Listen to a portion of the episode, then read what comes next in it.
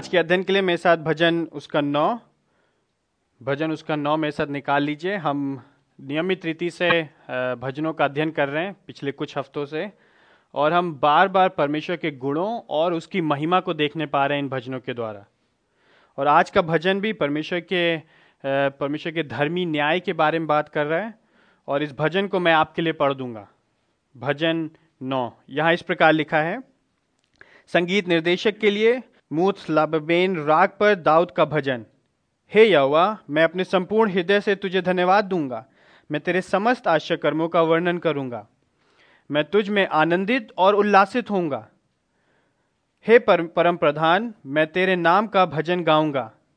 जब मेरे शत्रु पीछे हटते हैं, वे तेरे सम्मुख ठोकर खाकर नाश हो जाते हैं, क्योंकि तूने मेरे पक्ष को उचित ठहराया है। तू सिंहासन पर विराजमान होकर धार्मिकता से न्याय करता है।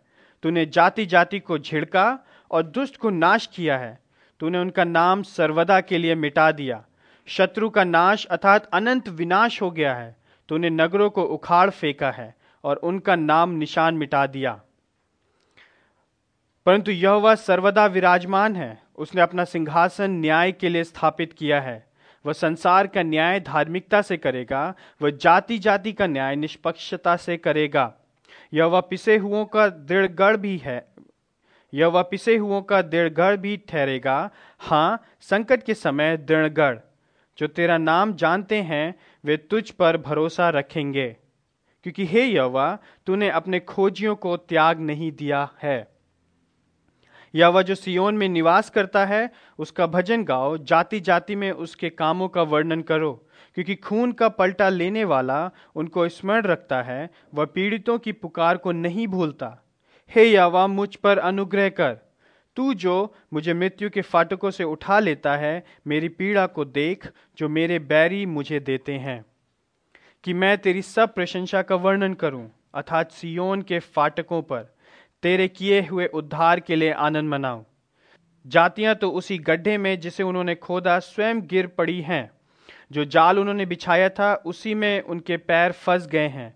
यहोवा ने अपने आप को प्रकट किया है, उसने न्याय चुकाया है। दुष्ट अपने हाथों के कामों में फंस जाता है। हिग्गायोन सेला। दुष्ट तो अधलोक में लौट जाएंगे, हाँ, वे सब जातियाँ जो परमेश्वर को भूल जाती हैं, क्योंकि दीन दरिद्र सदा के लिए भुला नहीं दिए जाएंगे।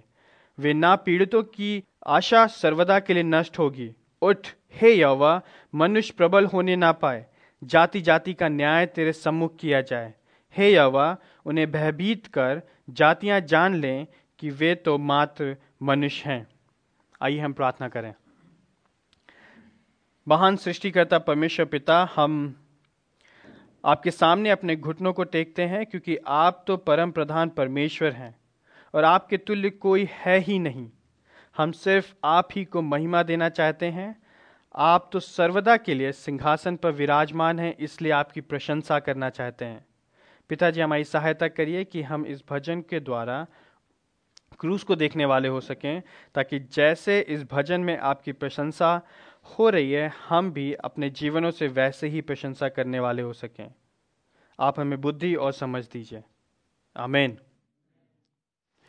ये भजन जिसमें 20 पद हैं, ये भजन दाऊद एक धन्यवाद के भजन के रूप में लिख रहा है। लेकिन ये जो भजन है वो विशेष रीति से परमेश्वर के न्याय के बारे में धन्यवाद की बात कर रहा है। और बहुत सारे विद्वानों का ये भी मानना है कि भजन 9 और भजन 10 शायद एक ही भजन थे।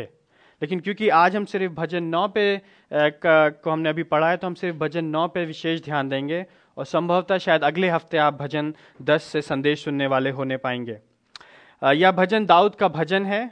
और ये यहाँ पे एक राग, जो पद शुरू होने से पहले देखिए यहाँ पे लिखा है, मूत्सलाबेन का जो राग है, उसके बारे में हमारे पास ज़्यादा विशेष जानकारी नहीं है। लेकिन ये भजन, जैसे कि मैंने पहले भी कहा, यह धन्यवाद का है। और विशेष रीति से दाऊद बात कर रहा है कि वो अपने शत्रुओं पर विजयी हुआ है, परमेश्वर ने उसका पक्ष लिया है, उसको सही ठहराया है, इसलिए उसके न्याय को, परमेश्वर के न्याय को ध्यान में रखते हुए वो यहाँ पे उसको धन्यवाद दे रहा है। और ये भजन परमेश्वर के गुणों से भरा हुआ है।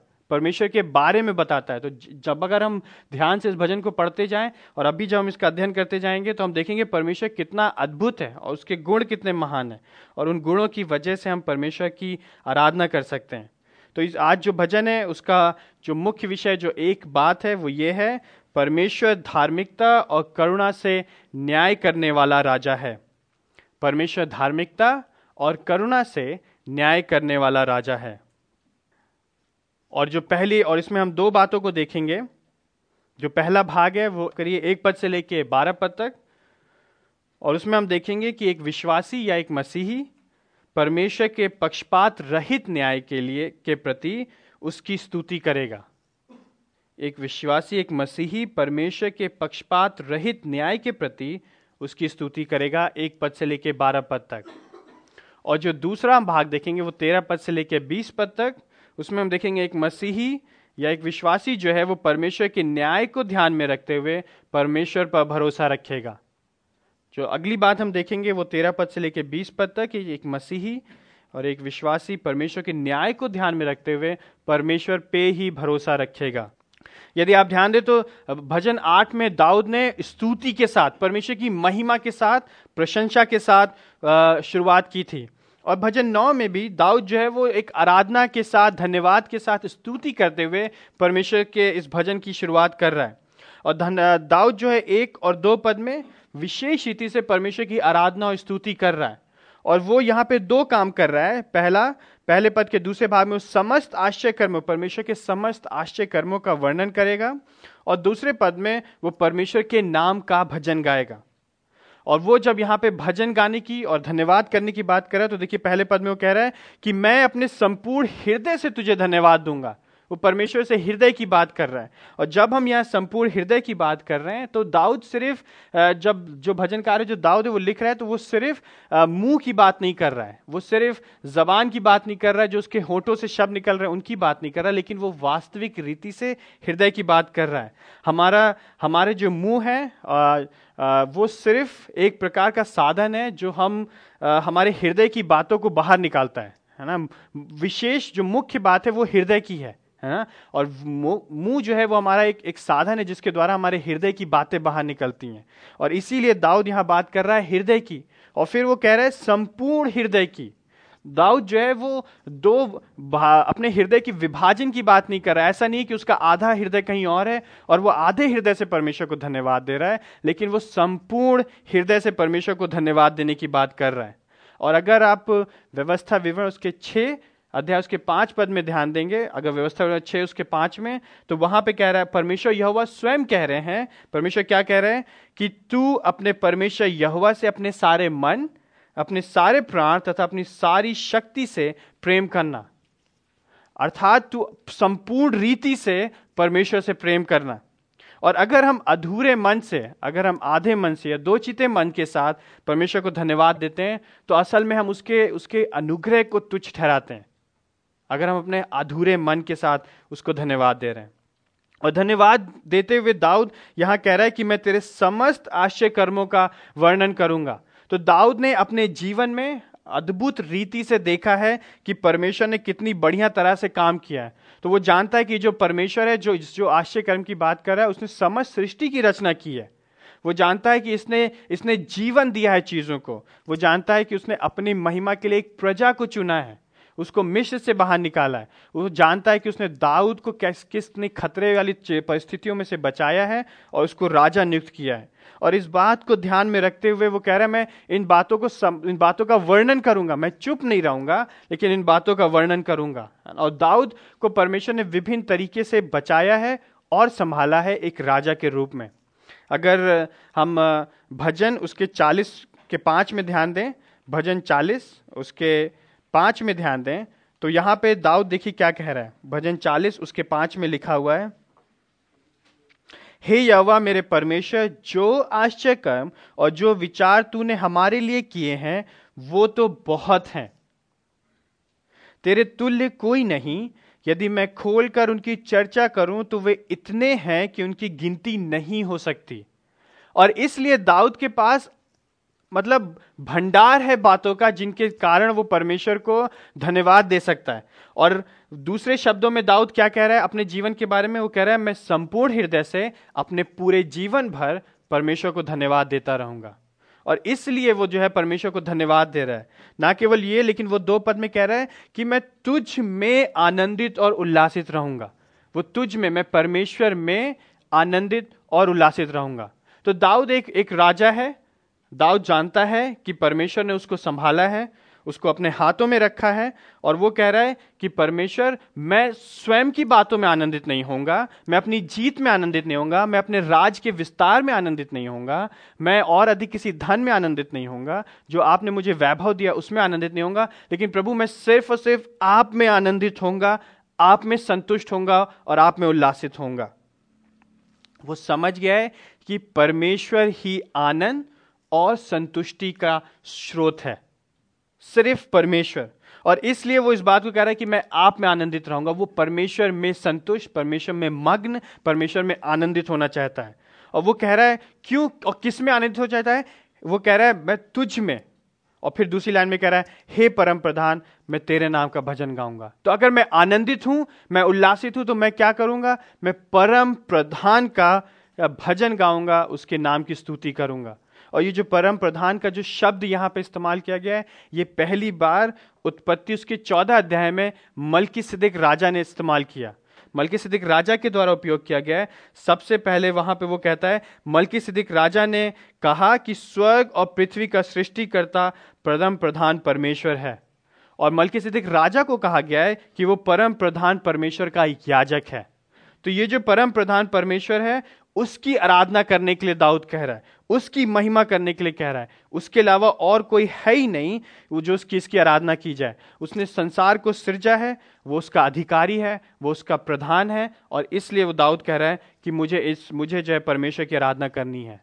वो अन्य देवी देवताओं की आराधना करने के लिए नहीं बात कर रहा है, जो हाथों से बनाई गई मूर्ति हैं उनकी आराधना करने की बात नहीं कर रहा है, लेकिन वो बात कर रहा है जीवित सच्चे परमेश्वर की आराधना करने की। और कह रहा है कि मैं उसके नाम का भजन गाऊंगा, मैं तेरी स्तुति करूंगा। वो जानता है कि परमेश्वर ने मानव जाति के ऊपर अपने आप को मैं हूं करके परमेश्वर ने अपने आप को प्रकट किया है। और इसलिए वो कह रहा है कि मैं परमेश्वर का भजन गा गा कर प्रत्युत्तर करूंगा। और जब एक व्यक्ति जब समझ जाता है कि परमेश्वर कौन है, परमेश्वर ने क्या किया है, तो वो सिर्फ एक ही प्रत्युत्तर करेगा, वो है उसकी आराधना और उसकी स्तुति। वो सिर्फ गीतों के द्वारा, अपने जीवन के द्वारा वो परमेश्वर की आराधना करेगा, उसकी स्तुति करेगा। उसका दृष्टिकोण बदल जाएगा। उसका जो परमेश्वर आनंद होने का, जो संसार जो आनंद होने की बात सोचता है वो, और परमेश्वर में आनंदित होने में उसका दृष्टिकोण बदल जाएगा, उसका स्तर बदल जाएगा। और इसलिए जब जब, चाहे वो मैं हूं चाहे वो आप हूं, हम जब जब परमेश्वर के कार्यों के बारे में सोचते हैं तो हम सिर्फ एक ही चीज करते हैं, वो है कि हम आनंदित होते हैं, हम संतुष्ट होते हैं और परमेश्वर को धन्यवाद देते हैं। तो दाऊद, परमेश्वर ने जो किया है उसकी वजह से दाऊद आनंदित हो रहा है, धन्यवाद दे रहा है। लेकिन वो आगे और भी कारण दे रहा है कि वो क्यों धन्यवादित है, वो क्यों आनंदित है। वो देखिए 3 और 4 और 5 और आगे जितने पद में हम देखते जाएंगे, वो देखिए क्या कह रहा है। वो कह रहा है 3 पद में कह रहा है कि परमेश्वर जो कह रहा है कि मेरे जो शत्रु हैं वो पीछे हट गए हैं। वो कह रहा है कि जो मेरे शत्रु पीछे हट गए हैं वो मेरे ऊपर हमला नहीं करने वाले होने पाएंगे। वो कह रहा है कि जो शत्रु लोग हैं वो ठोकर खाकर नाश हो जाते हैं। तो दाऊद ने अपने जीवन काल में, अपने राज्य काल में कई बार दुश्मनों का सामना किया है और बार बार परमेश्वर ने उसको विजय दिलाई है, परमेश्वर ने उसको संभाला है और परमेश्वर ने उसको अपने हाथों में रखा है। जो लोग दाऊद को दबा रहे थे, जो लोग दाऊद के पीछे पड़े हुए थे, उनके लिए देखिए लिखा है कि शत्रु पीछे हट गए हैं, वे तेरे सम्मुख ठोकर खाते हैं और नाश हो जाते हैं। ये दाऊद की वजह से नहीं हो रहा है, ये परमेश्वर की वजह से हो रहा है। और वो जो अपना जो क्रेडिबिलिटी है, जो वो श्रेय है, वो श्रेय जो है वो परमेश्वर को दे रहा है। अगर आप पहला इतिहास उसके 18 में पढ़ें, तो आप वहां पाएंगे कि उस वहां पे दाऊद के जो विजय है उनका वर्णन दिया गया है। तो वहां पे लिखा है कि उसने पलिश्तियों को हराया, उसने मुआबियों को हराया, उसने एदोमियों को हराया और कई सारे लोगों को हराया वहां पे। लेकिन वहां पे एक और बात लिखी है जो दो बार वहां पे इस बात का वर्णन है, वहां ये लिखा है और जहां जहां दाऊद जाता था यहोवा उसकी सहायता करता था। जहां जहां दाऊद जाता था यहोवा उसकी सहायता करता था। और यहोवा स्वयं इस बात को जानता है, इसलिए जब युद्ध में शत्रु पीछे हट रहे हैं, हार रहे हैं, तो वो परमेश्वर को महिमा दे रहा है। वो कह रहा है मेरे पास और अधिक आराधना करने का अवसर है, और अधिक आराधना करने का कारण है। और फिर देखिए वो 4 पद में क्या कह रहा है, क्योंकि तूने मेरे पक्ष को उचित ठहराया है। तो दाऊद जानता है कि लोग अधार्मिकता में, विद्रोह में उसके पीछे पड़ गए हैं, वो जो है उसके साथ गलत व्यवहार कर रहे हैं, लेकिन उन परिस्थितियों में उसके पक्ष में कौन खड़ा है? उसके पक्ष में परमेश्वर यहोवा खड़ा है और उसने पक्ष को उचित ठहराया है।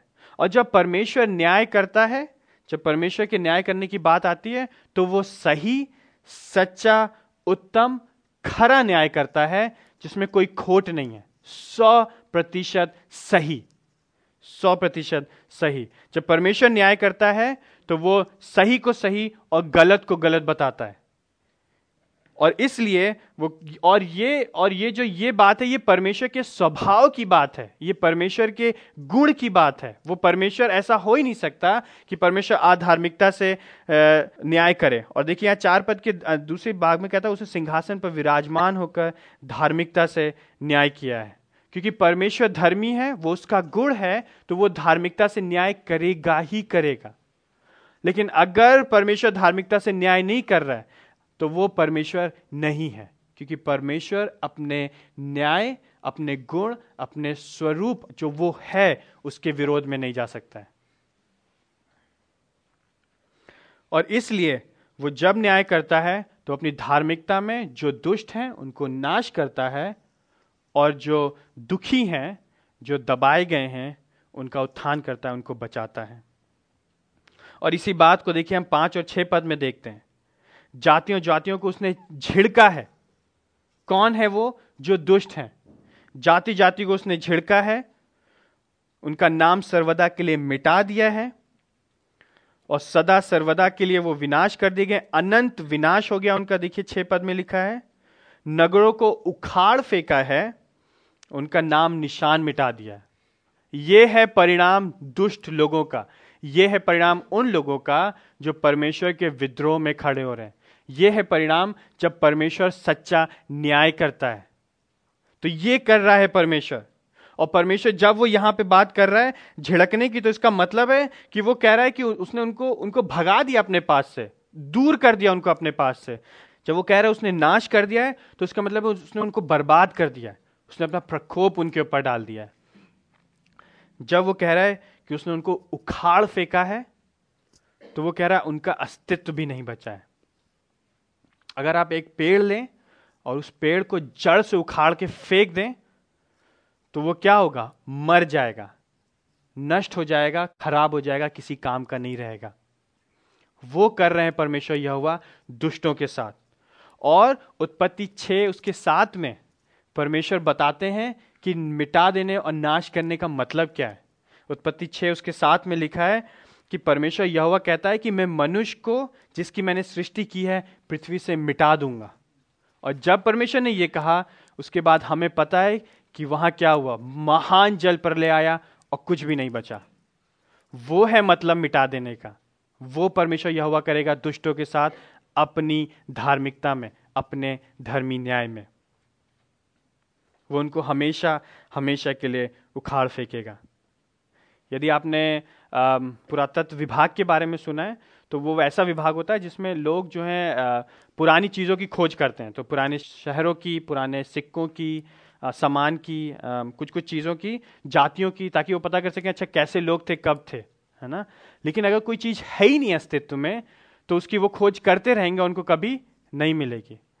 परमेश्वर जब नाश करता है और सदा के लिए हटा देता है, उखाड़ फेंकता है, तो कुछ भी नहीं बचता है। और इसलिए क्यों करता है वो? क्योंकि वो धर्मी राजा है, वो सिंहासन पर विराजमान है।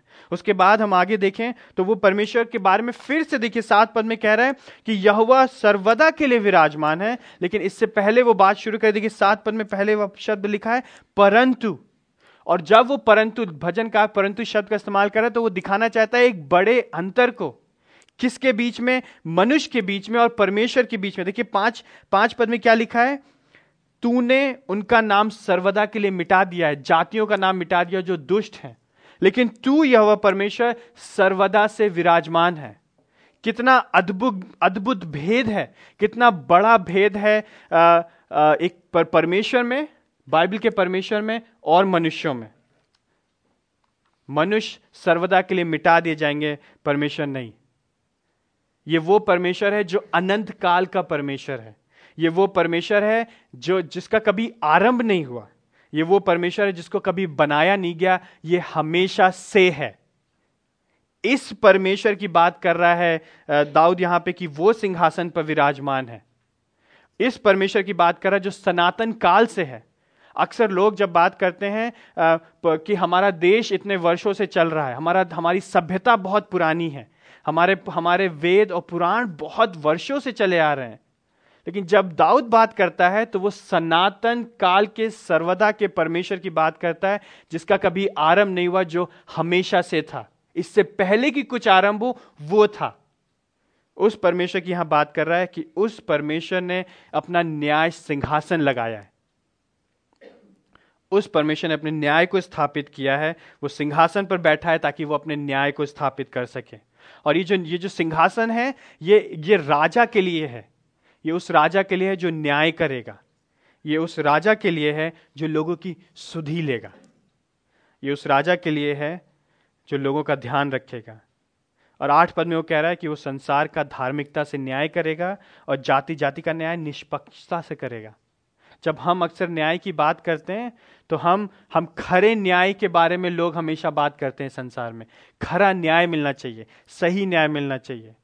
और जब हम न्याय की बात करते हैं तो हमारे सामने एक मूरत आ जाती है हमारे सामने, जिसकी आंखों पे काली पट्टी बंधी है, जिसके हाथ में तराजू है, और वो दिखाता है कि जिसका पलड़ा ज़्यादा भारी होगा, जिस पक्ष का पलड़ा ज़्यादा भारी होगा वो जीतेगा, उसको न्याय मिलेगा।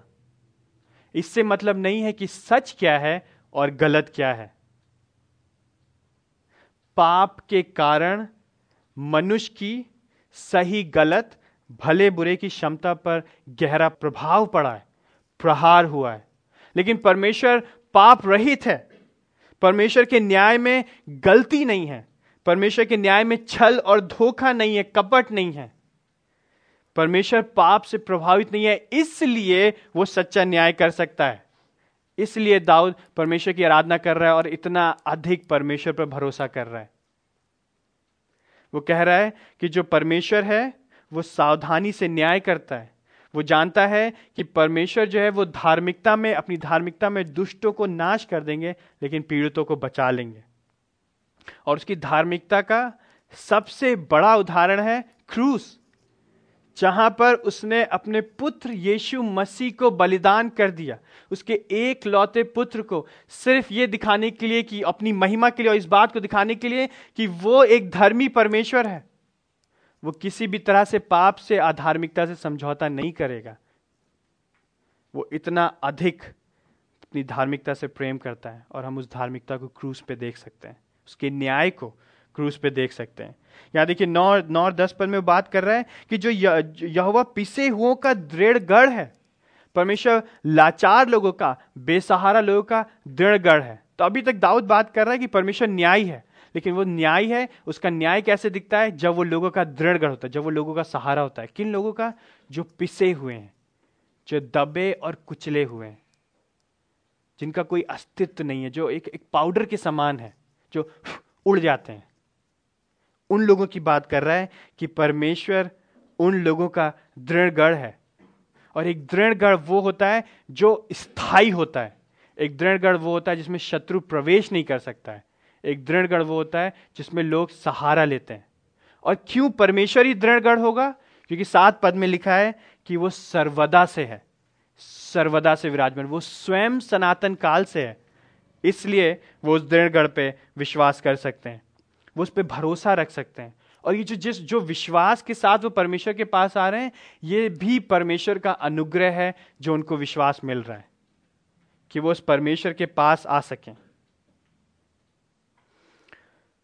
ये जो लोग हैं यहाँ पे, जो पिसे हुए हैं, जो कुचले हैं, जो दबे हैं, वो लोग परमेश्वर के पास एक आशा के साथ आ रहे हैं। और वहां देखिए 10 पद में लिखा है कि वे जो उसके नाम पर भरोसा रखते हैं और वो जो उसके नाम को खोजते हैं, वो उनको त्यागता नहीं है, वो उनको छोड़ता नहीं है, वो उनको संभालता है। हमारे और आपके सामने जब जब विपरीत परिस्थितियां आती हैं, जब हम परेशान होते हैं, तो हम किसको खोजते हैं? हम और आप किसके पास जाते हैं?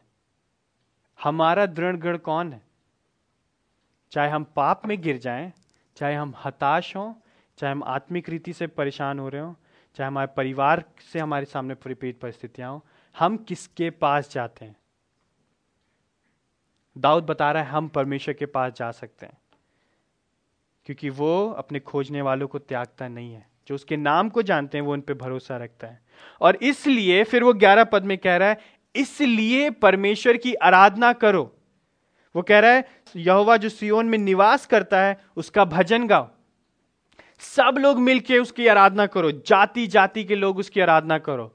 भजन जब ये शुरू हुआ 1 और 2 पद में वो व्यक्तिगत रीति से परमेश्वर का वर्णन कर रहा है। हो सकता है वो बता रहा है लोगों को देखो परमेश्वर ने किया क्या है, और अब वो कह रहा है लोगों को उत्साहित कर कह रहा है अब तुम सब लोग परमेश्वर की आराधना करो और उसके नाम का भजन गाओ क्योंकि परमेश्वर इतना महान है।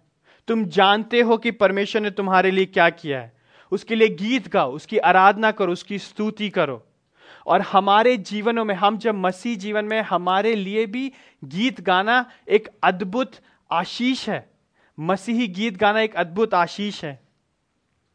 जब हम दुखी होते हैं तब हम गीत गाते हैं, जब हम आनंदित होते हैं तब हम गीत गाते हैं, जब हम सबके साथ होते हैं तब हम गीत गाते हैं, जब अपने घरों में होते हैं तब हम भजन गाते हैं, जब हम कलीसिया में होते हैं तो हम साथ में मिलकर आराधना करते हैं और एक दूसरे को परमेश्वर के वचन के सत्यों को, सुसमाचार की गहराई को, उसके आश्वासन को याद दिलाते हैं जब हम भजन करते हैं साथ में मिलकर। इसलिए हम साथ में गीतों को गाते हैं, इसलिए हम साथ में मिलकर उत्साह के साथ आनंद मनाते हैं और धन्यवाद देते हैं। और वही बात दाऊद यहाँ करने के लिए कह रहा है। वो कह रहा है अरे जब परमेश्वर ने हमारे साथ इतना अद्भुत काम किया है तो क्यों नहीं हम उसकी आराधना करेंगे, क्यों नहीं हम उसकी प्रशंसा करेंगे, क्यों नहीं हम उसके कामों का वर्णन करेंगे, क्यों नहीं करेंगे हम? क्योंकि हमने पहले भी देखा जो एक सही प्रत्युत्तर है परमेश्वर के कार्य को जानना, परमेश्वर को जानने का, वो हमेशा आराधना और स्तुति में ही दिखेगा। अगर आप नए नियम में मत्ती में भी यीशु मसीह आज्ञा दे रहे हैं कि जाओ और लोगों, जगत में लोगों को सिखाओ, बताओ, वर्णन करो। प्रेरितों के काम उसके 1:8 में भी हम देखते हैं कि यीशु मसीह के शिष्य वो वहाँ पे रुके हुए हैं उस समय, लेकिन वो इंतजार कर रहे हैं कि वो जब सामर्थ पाएंगे पवित्र आत्मा के द्वारा तो छोर-छोर तक, जब पृथ्वी के छोर-छोर तक वो जाएंगे और साक्षी देंगे उस कार्य का जो यीशु मसीह ने उनके लिए किया है, उसके उद्धार के काम का वर्णन करेंगे। और फिर वो 12 पद में कह रहा है क्यों तुम कर सकते हो उसकी आराधना, क्योंकि वो पीड़ितों की पुकार को नहीं भूलता है। वो जिन्होंने हत्या की है, जिन्होंने लहू बहाया है, जिन्होंने नाश किया है, परमेश्वर उनको छोड़ेगा नहीं, उनको भूलेगा नहीं। उत्पत्ति 9:5 में परमेश्वर स्वयं कहता है निश्चय ही मैं तुम्हारे प्राण का बदला लूंगा, मैं प्रत्येक पशु से उसका बदला लूंगा तथा प्रत्येक मनुष्य और उसके भाई बंधु में भी मनुष्य के प्राण का बदला लूंगा। जीवन देने वाला परमेश्वर है, न्याय करने वाला परमेश्वर है, और जो ऐसे कार्य करता है, जो लहू बहाता है, परमेश्वर उसका पलटा लेगा, परमेश्वर उसको भूलता नहीं है। और इस बात का आश्वासन वो दे रहा है प्रजा को जो अभी दरिद्रता में, कष्ट में जीवन जी रही है। वो उनसे कह रहा है क्यों नहीं तुम परमेश्वर की आराधना करोगे? अगर परमेश्वर ने ये सब किया है तुम्हारे जीवन में तो क्यों नहीं परमेश्वर को महिमा दोगे? और जब वो अपने भजन को आगे जब हम देखते हैं तो 13 से लेकर 20 में वो कह रहा है अगर तुम परमेश्वर के न्याय पे भरोसा करते हो तो तुम भजन तो गाओगे ही गाओगे, स्तुति तो करोगे ही करोगे, लेकिन अब तुम क्या करोगे, तुम उस पर भरोसा करते हुए उसके पास आओगे। इसीलिए देखिए वो 13 पद में क्या कह रहा है, हे यहोवा मुझ पर अनुग्रह कर। दाऊद विनती कर रहा है परमेश्वर से कि प्रभु जी आप मुझ पर अनुग्रह करिए, आप मुझ पर दया करिए। वो कह रहा है कि प्रभु जी आप मेरी पीड़ा को देखिए। वो जानता है कि परमेश्वर के योग्य नहीं है वो कि परमेश्वर उसको संभाल ले। वो जानता है कि परमेश्वर के सामने जाने की योग्य नहीं है, लेकिन वो ये भी जानता है कि परमेश्वर दयालु है और वो उससे प्रेम करता है। और इसलिए वो कह रहा है कि 13 और 14 पद में कह रहा है कि प्रभु जी मुझ पर अनुग्रह करिए और मेरी पीड़ा पे ध्यान दीजिए। क्यों? क्योंकि देखिए 13 पद के बीच में लाइन में क्या कह रहा है, तू जो मुझे मृत्यु के फाटक से उठा लेता है। उसको पता है कि परमेश्वर उसको मृत्यु से बचाता है, वो जानता है। तो यहाँ कोई मृत्यु का फाटक नहीं है, लेकिन वो मृत्यु के बिल्कुल निकट पहुंच गया, प्रवेश करने वाला मृत्यु में, लेकिन परमेश्वर उसको वहां से बचा लेते हैं, उसको वहां से छुड़ा लेते हैं। वो कह रहा है मुझ पर अनुग्रह करिए, मुझ पर दया करिए। और क्यों? मेरी पीड़ा को देखिए। क्यों आप मेरे पर अनुग्रह करिए। 14 पद में देखिए क्या कह रहा है कि मैं तेरी सब प्रशंसा का वर्णन करूं। वो कह रहा है कि मैं सियोन के फाटकों में तेरे किए गए उद्धार के लिए आनंद मनाऊंगा। अभी तक तो वो बात कर रहा है कि प्रभु जी आप मुझे मृत्यु के फाटक से उठाते हैं, मुझे बचाया है आपने, लेकिन आपने मृत्यु के फाटक से उठा के मुझे सियोन के फाटक के पास लेके आए हैं, जो परमेश्वर के निवास स्थान का फाटक है। आपने मुझे बचा लिया है, आपने मुझे जीवन दे दिया है, आपने मुझे उद्धार दिया है, छुटकारा दिया है, इसलिए अब मैं आनंद मनाऊंगा। वो 13 पद में उसकी स्थिति सही नहीं। वो कह रहा है कि प्रभु आपने मुझे वहां से छुड़ा लिया, लेकिन सिर्फ छुड़ाया नहीं है परमेश्वर ने उसको वहां फाटक से, लेकिन उसको छुड़ा के लाया है सियोन में, सियोन के फाटक के पास, जो परमेश्वर का निवास स्थान है, उसके फाटक के पास लाया कि वो वहां पे आनंद करे। तो वहां परमेश्वर है, उसके सामने आनंद करे, वहां पे परमेश्वर के लोग हैं, उसके सामने आनंद करे, ताकि वो भी सुने कि परमेश्वर ने उसके जीवन में क्या किया है। और अगर हम नए नियम में पढ़ें तो हम पाएंगे कुलुस्सियों 1:13-14 में कि वहां पे लिखा है कि परमेश्वर ने हमें अंधकार के साम्राज्य से, शैतान के साम्राज्य से छुड़ा के अपने पुत्र के राज में प्रवेश कराया है, जो जीवन और ज्योति का राज है। उसने ये किया है हमारे लिए। और दाऊद आनंद मना रहा है, तो हम और अधिक क्यों नहीं आनंद मना सकते हैं अपने उद्धार के लिए। दाऊद वहां पे शारीरिक छुटकारे की बात कर रहा है, हमें तो अनंत काल का छुटकारा मिला है, क्योंकि हम ज्योति के उसके पुत्र के साम्राज्य में उसके प्रवेश कर चुके हैं। और दाऊद आनंद मना रहा है, हम आनंद मना सकते हैं, क्योंकि यीशु मसीह के द्वारा ये हुआ है। और फिर वो देखिए 15 और 16 पद में पुनः 15 और 16 पद में पुनः इस बात को दोहराता है। फिर से दुष्टों की बात करने लगता है और फिर से बताता है कि परमेश्वर दुष्टों के लिए करेगा क्या। वो कहता है जो दुष्ट लोग हैं, जो योजना बनाते हैं, वो स्वयं ही उसी में फंस के गिर जाएंगे और उसमें भी परमेश्वर अपने आप को प्रकट करेगा। देखिए 15 और 16 पद में वो क्या कह रहा है, जातियां तो उसी गड्ढे में जिसे उन्होंने खोदा स्वयं गिर पड़ेंगी, जो जाल उन्होंने बिछाया उसी में उनके पैर फंस जाएंगे। दुष्ट अपने हाथ के कामों में फंस जाता है। दुष्ट बचता नहीं है। दुष्ट सोचता तो है मैं भली बढ़िया योजना बना रहा हूं फंसाने की, लेकिन परमेश्वर उसी की दुष्टता उसी के ऊपर डाल देता है और उसके द्वारा भी अपने आप को प्रकट करता है। तो परमेश्वर दंड देता है अलग अलग प्रकार से। वो यहां पे कह रहा है कि आप उसे कैसे दंड देंगे, कि आप दुष्ट को उसी के हाथों में फंसा देंगे। और पुराने नियम में एस्तर की पुस्तक में इसका बहुत बहुत जीता जाता उदाहरण है। तो हमान जो था वो क्या करना चाहता था, मौद्रके को जो परमेश्वर पे भरोसा रखता था उसको और परमेश्वर की संपूर्ण जाति को नाश करना चाहता था। और उसने मौद्रके के लिए एक खंबा, फांसी का खंबा बनवाया, ताकि वो राजा आदेश दे और मौद्रके को उसमें लटका के मार दिया जाए। लेकिन अंततः हम पाते हैं कि परमेश्वर अपनी सार्वभौमिकता में अपने नाम को प्रकट करने के लिए हमान को उल्टा उसमें चढ़वा देता है। हमान को जो है फांसी दी जाती है। उसने बनाया तो किसी और के लिए था, लेकिन वो इस्तेमाल उसके लिए कर दिया गया। और परमेश्वर वैसे भी अपने नाम को प्रकट करता है। उसने उस पुस्तक एस्तर में भी उसने मौद्रिके के द्वारा और संपूर्ण यहूदियों को, इजरायलियों को बचाया। उसने अपने नाम को प्रकट किया, क्योंकि परमेश्वर से शत्रुता करना हमें नाश की ओर ही ले जाएगा। और फिर उसके बाद भजनकार यहाँ पे लिखता है हिग्गायोन सेला, यहाँ पे छोटा सा लिखा हिग्गायोन सेला। और हिग्गायोन सेला का विद्वानों का मानना है, हिग्गायोन सेला का अर्थ है ठहरना, ठहर के मनन करना। जो परमेश्वर कर रहा है, जो परमेश्वर ने किया है, उसको उस पर ठहर कर मनन करो कि परमेश्वर ने किया क्या है। और फिर वो पुनः 17 और 18 पद में बात करता है दुष्ट लोगों की कि वे अधलोक में लौट जाएंगे।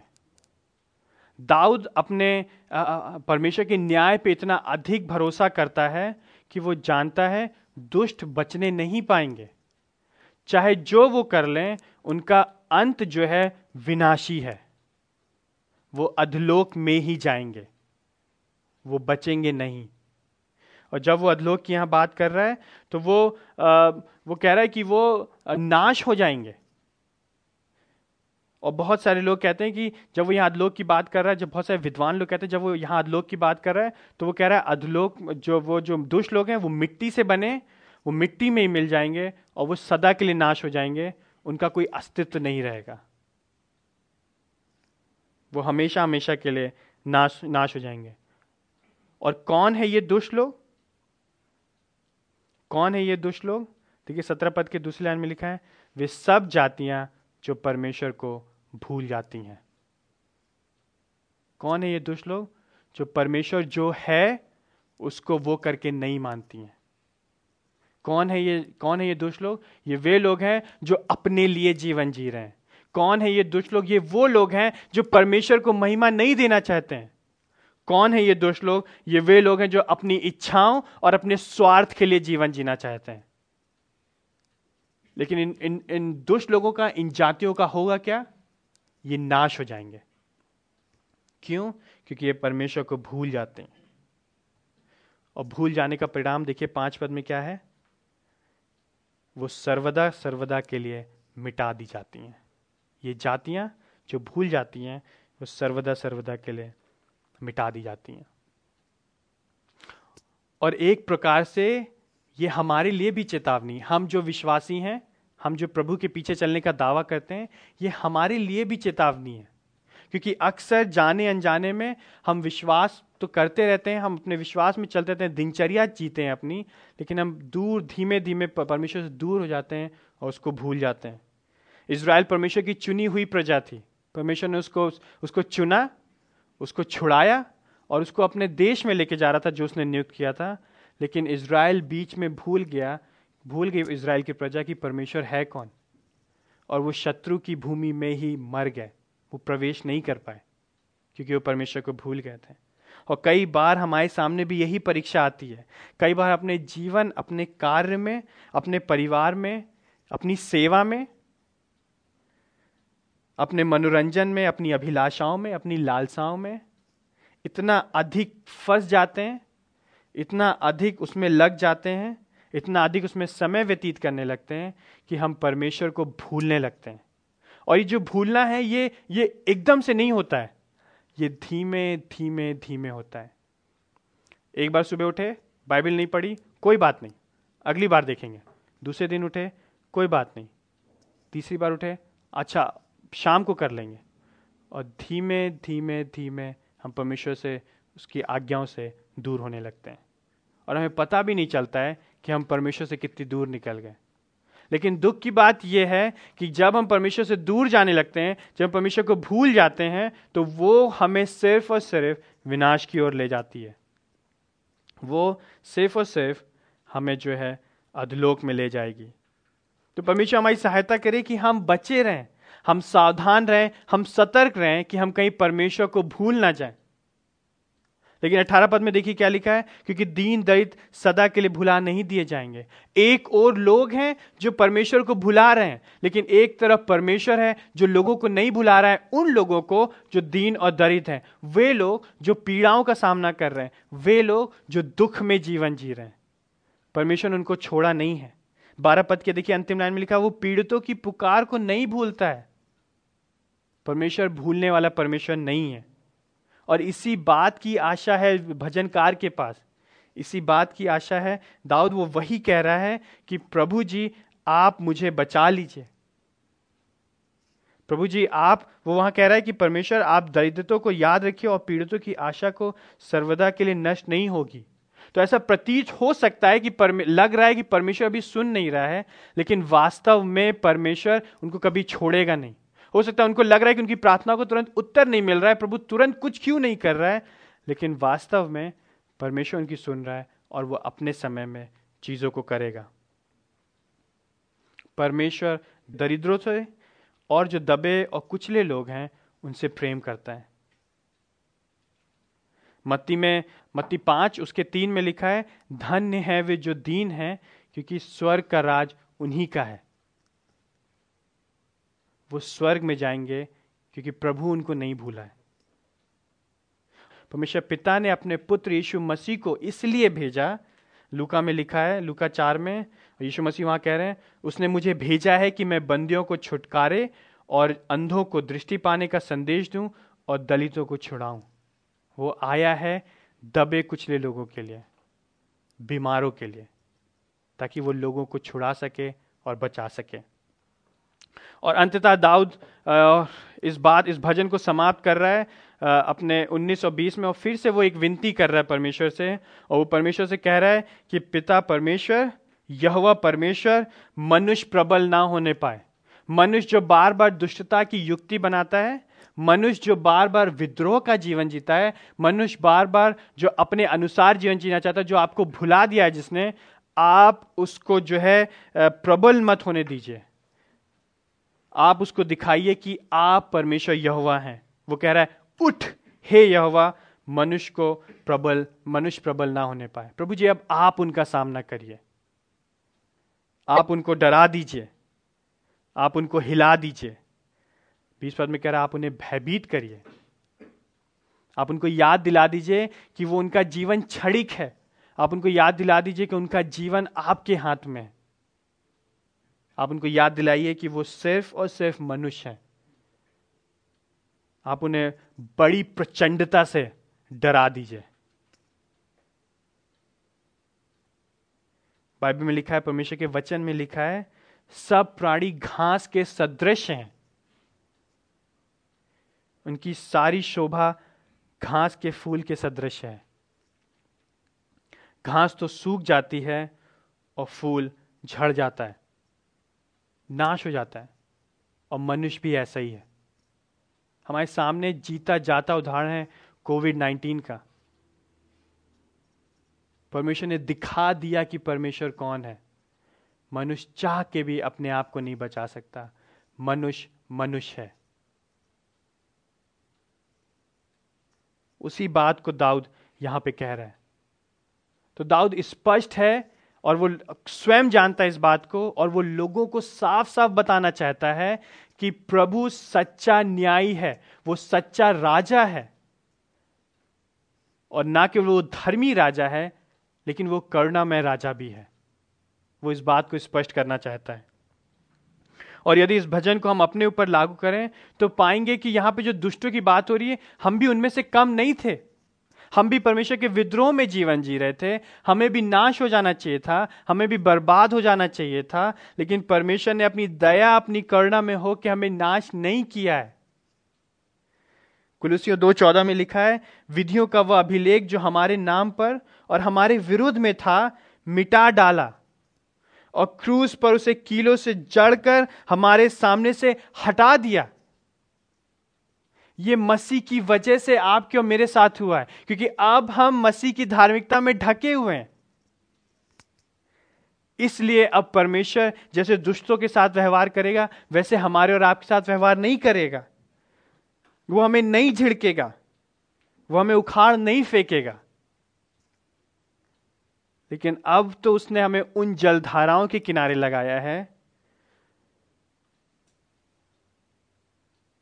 जो फलेंगी और कभी मुरझाएंगी नहीं, यीशु मसीह की वजह से। हम जो पाप में दबे और कुचले हैं, हम जो पाप में दबे हुए थे, हारे थे, जकड़े हुए थे, अब हम दौड़ के क्रूस के पास जा सकते हैं, क्योंकि क्रूस हमारा शरण स्थान है। हम उसमें अपनी सुरक्षा पा सकते हैं, वो हमारा दृढ़गढ़ है। हम और अधिक वर्णन कर सकते हैं कि मसीह ने हमारे लिए क्या किया है।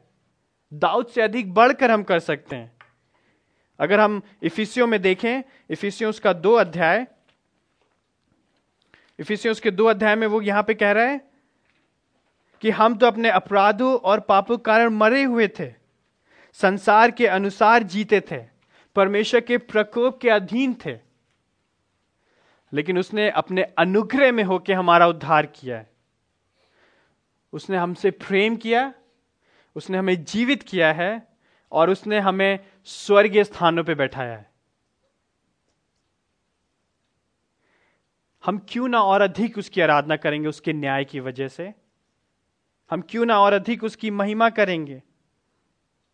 हमें नाश हो जाना चाहिए था, लेकिन पुत्र ने अपने ऊपर परमेश्वर का पूरा न्याय, पूरा दंड, पूरा प्रकोप ले लिया ताकि हम और आप बच सकें, हम और आप नाश ना हो जाएं। और यह है सुसमाचार की सुंदरता, यह है सुसमाचार की अद्भुत बात जो जीवन देती है। लेकिन सत्य एक और है।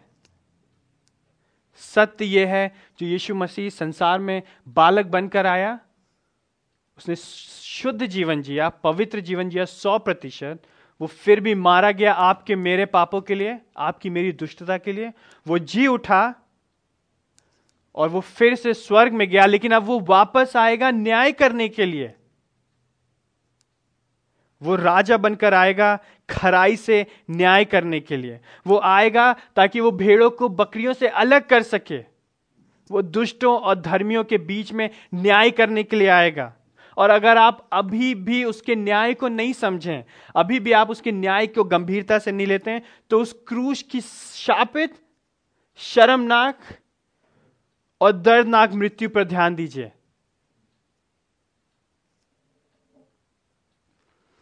क्योंकि जब वो अब की बार आएगा तो वो धार्मिकता से न्याय करेगा।